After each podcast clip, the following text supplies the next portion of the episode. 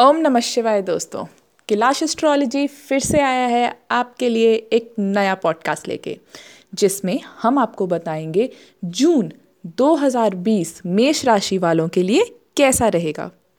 दोस्तों, मेष राशि के जातकों बताना चाहेंगे कि ये महीना उनके जीवन में किस तरह के परिवर्तन लेके आएगा।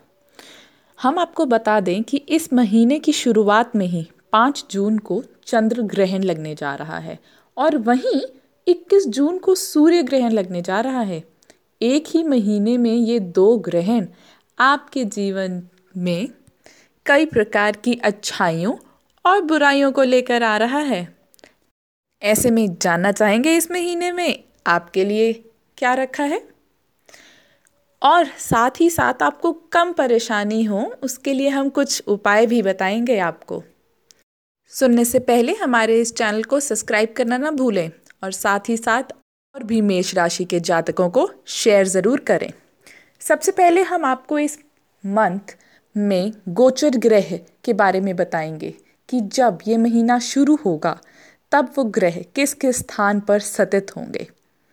सूर्य ग्रह और शुक्र ग्रह धन भाव में हैं, बुध और राहु तीसरे भाव में है। जो हिम्मत हौसले का स्थान भी होता है। चंद्रमा छठे भाव में है। चंद्रमा हर ढाई दिन बाद अपना स्थान परिवर्तित कर लेता है।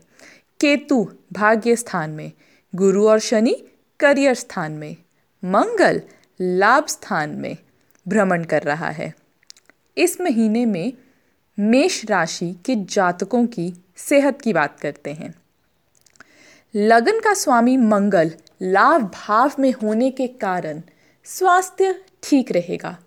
पंद्रह तारीख के बाद जब सूर्य अपना घर परिवर्तन करेगा तो सेहत में कुछ छोटी मोटी दिक्कतें हो सकती हैं।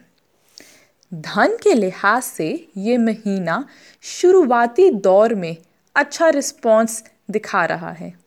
जैसे कोविड 19 की वजह से पिछले दो महीने में धन का आवाजहन कम हो गया था या बंद ही हो गया था कुछ लोगों के लिए।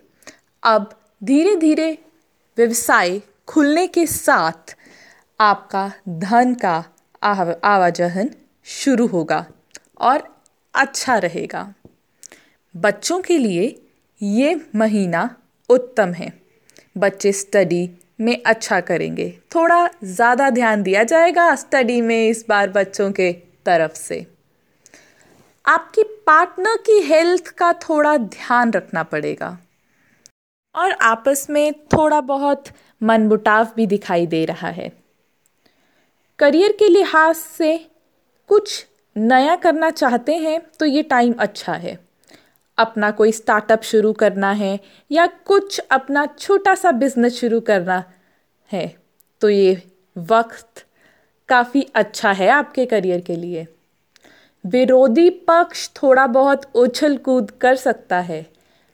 आपसे जलने वाले आपको देखकर और भी जलेंगे। कुल मिलाकर भाग्य इस महीने आप ही की तरफ़ है।